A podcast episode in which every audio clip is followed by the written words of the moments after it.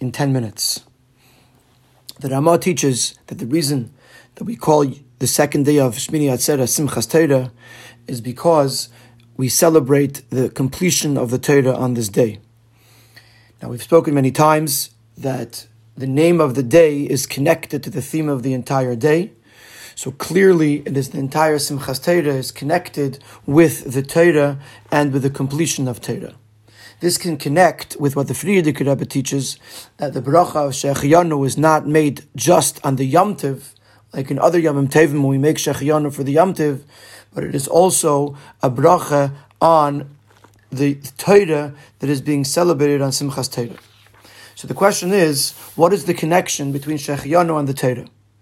Especially since on Simchas Torah we're completing the Torah, we're celebrating the end, the conclusion of the Torah, and Shechiyanu is usually made on something new. And we can't say that this is referring to the simcha of the person, because the lashon of the Frierdiker Rebbe is that the Shechiyanu is on the Torah. So we therefore we must say that the when we complete the Torah on Simchas Torah, we automatically begin the Torah anew because the chiyuv, the obligation of learning Torah is in every moment. And since the completion of the Torah leads to the learning the Torah anew, we are saying Shechiyanu on the Torah that we're beginning on Simchas Torah. However, this itself is raises a question. Since the limud Torah, the obligation to learn Torah is constant, and the Torah that we're starting on Simchas Torah is the same Torah that we learned last year, so there's nothing new about it. And therefore, why are we making Shechiyanu? And if you're going to say the Torah is always new, then Yom B'Nachat then every day we should make a Shechiyanu. So the answer is that the Torah is infinite. Arucha me'eretz mido, rechava miniyam, it is longer than the earth, it is wider than the ocean, and therefore every time we finish, we complete a, a layer of learning Torah, we go la'afashala, we increase in Torah, we add to the Torah, we go to a higher level until a level that is incomparable to the level before it. And this is the simcha of Simchas Torah. And this is the shechiyanu that we're making on Simchas Torah, the fact that we're reaching an entirely new level, a level shebe'ein aroich, that is incomparable to the previous level, and for that we make shechiyanu. Similar to the fact that Rebbe Zeira fasted a hundred fasts, so he should forget Talmud Yerushalmi, in Talmud Bavli, in order to learn Talmud Yerushalmi, because since it was an entirely different type of learning, Therefore, he had to forget the first learning in order to reach the second learning. This shows us that there is new and higher and deeper levels in learning Torah, and this is what we are uh, reaching on Simchas Torah, and therefore we celebrate Simchas Torah and we make Shechiyanu on the new level. This connects with the explanation that the reason why we do Simchas Torah on Simchas Torah, not on Shavuos, is because Simchas Torah comes after Yom Kippur, when the Yidden were on the level of Baalei Tshuva, versus Shavuos, when they were on the level of Tzaddikim. In other words, the way we uh, see it from our perspective is that after a yid does tshuva and is forgiven on Yom Kippur, when he reaches the level of Baal tshuva and becomes a mitzius chadasha, a new mitzius, then he could celebrate Simchas Torah on a new level, and for this he has the higher, newer level of Torah, of Simchas Torah, and for this he could celebrate and say Shechiyanu. We see this in Parashas Bracha as well, where in the beginning of the parasha it says Torah tziv alanu Moshe. Moshe taught the Yidden the Torah, which obviously would imply that he himself had mastered and reached an understanding of the entire Torah. Then towards the end of the parasha it says Vayal Moshe me'arvis moyav el har nevoi. That Moshe ascended to Mount Nevoy. Kisvi Harizal says Nevoy is Nun Boy. That Moshe reached the 50th level, the 50th gate of Bina, which is on a totally incomparable to the 49 previous levels. Which, which, so we see that although Moshe Rabbeinu already completed the Torah, but before he passed away, he reached an entirely new level, showing us that as much as we learn, as much as we complete, there's always more to accomplish, which is what's happening at Simchas Torah. The day that we read the words, Vayal Moshe Elar Navai, that although we are completing bracha and we're completing the Torah, but we are now beginning the Torah anew on an entirely new level. The question becomes, what about a person who is not on such a high level, not on the level to understand Torah, certainly not to understand Torah on the new level? Why, what are they making Shechiyanu on? Additionally, why do we see that all Yidden celebrate equally? Why don't we see a special emphasis on those who study and master the Torah? And the question is even greater. We see that the way we celebrate with the Torah is through dancing, with a closed Torah. Why don't we celebrate it through learning Torah, and the learning and understanding should increase our simcha, our joy? So to answer this question, we're going to explore the meaning of the bracha shechiyanu v'kimanu v'yanu. First and foremost, what do these three words mean?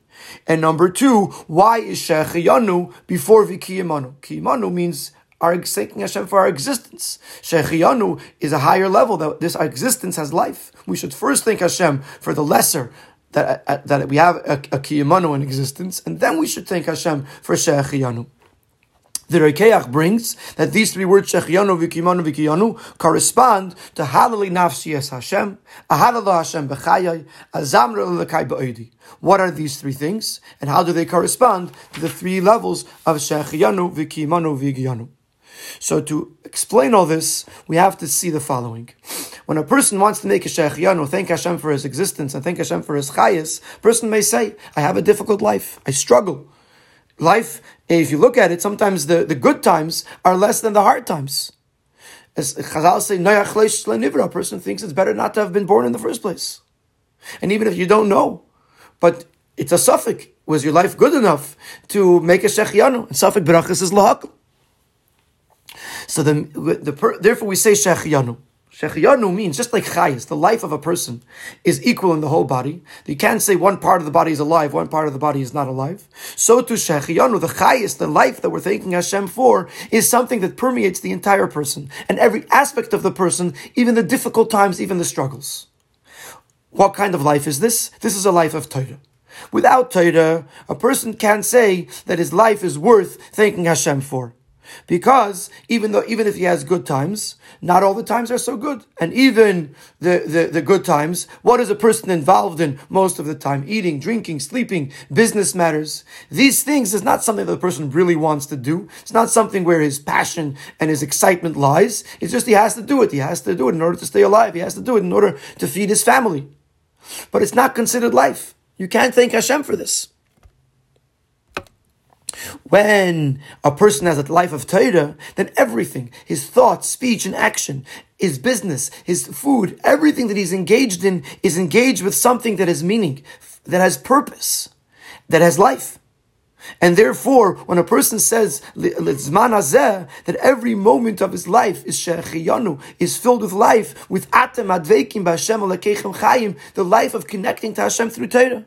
And therefore, as person thanks the Eibushter for the life, a life of meaningfulness through Torah. Then what is vikiyamanu? Vikiyamanu is a person thanking Hashem for his guf. Because chayis, life, could be even in a neshama before it comes down into the body, or even in a malach. But the fact that the Abishter gave the neshama the ability to draw down this life into the guf is something for which we are thankful for. And you can't put the kimanu first, because kimanu without shechianu, we don't know if it's going to be joyful. But kimanu after shechianu, after knowing a life of Torah, it's certainly joyful. What is vihigiyanu? The Frierdiker Rebbe says vihigiyanu comes from the word yigia, which is toil.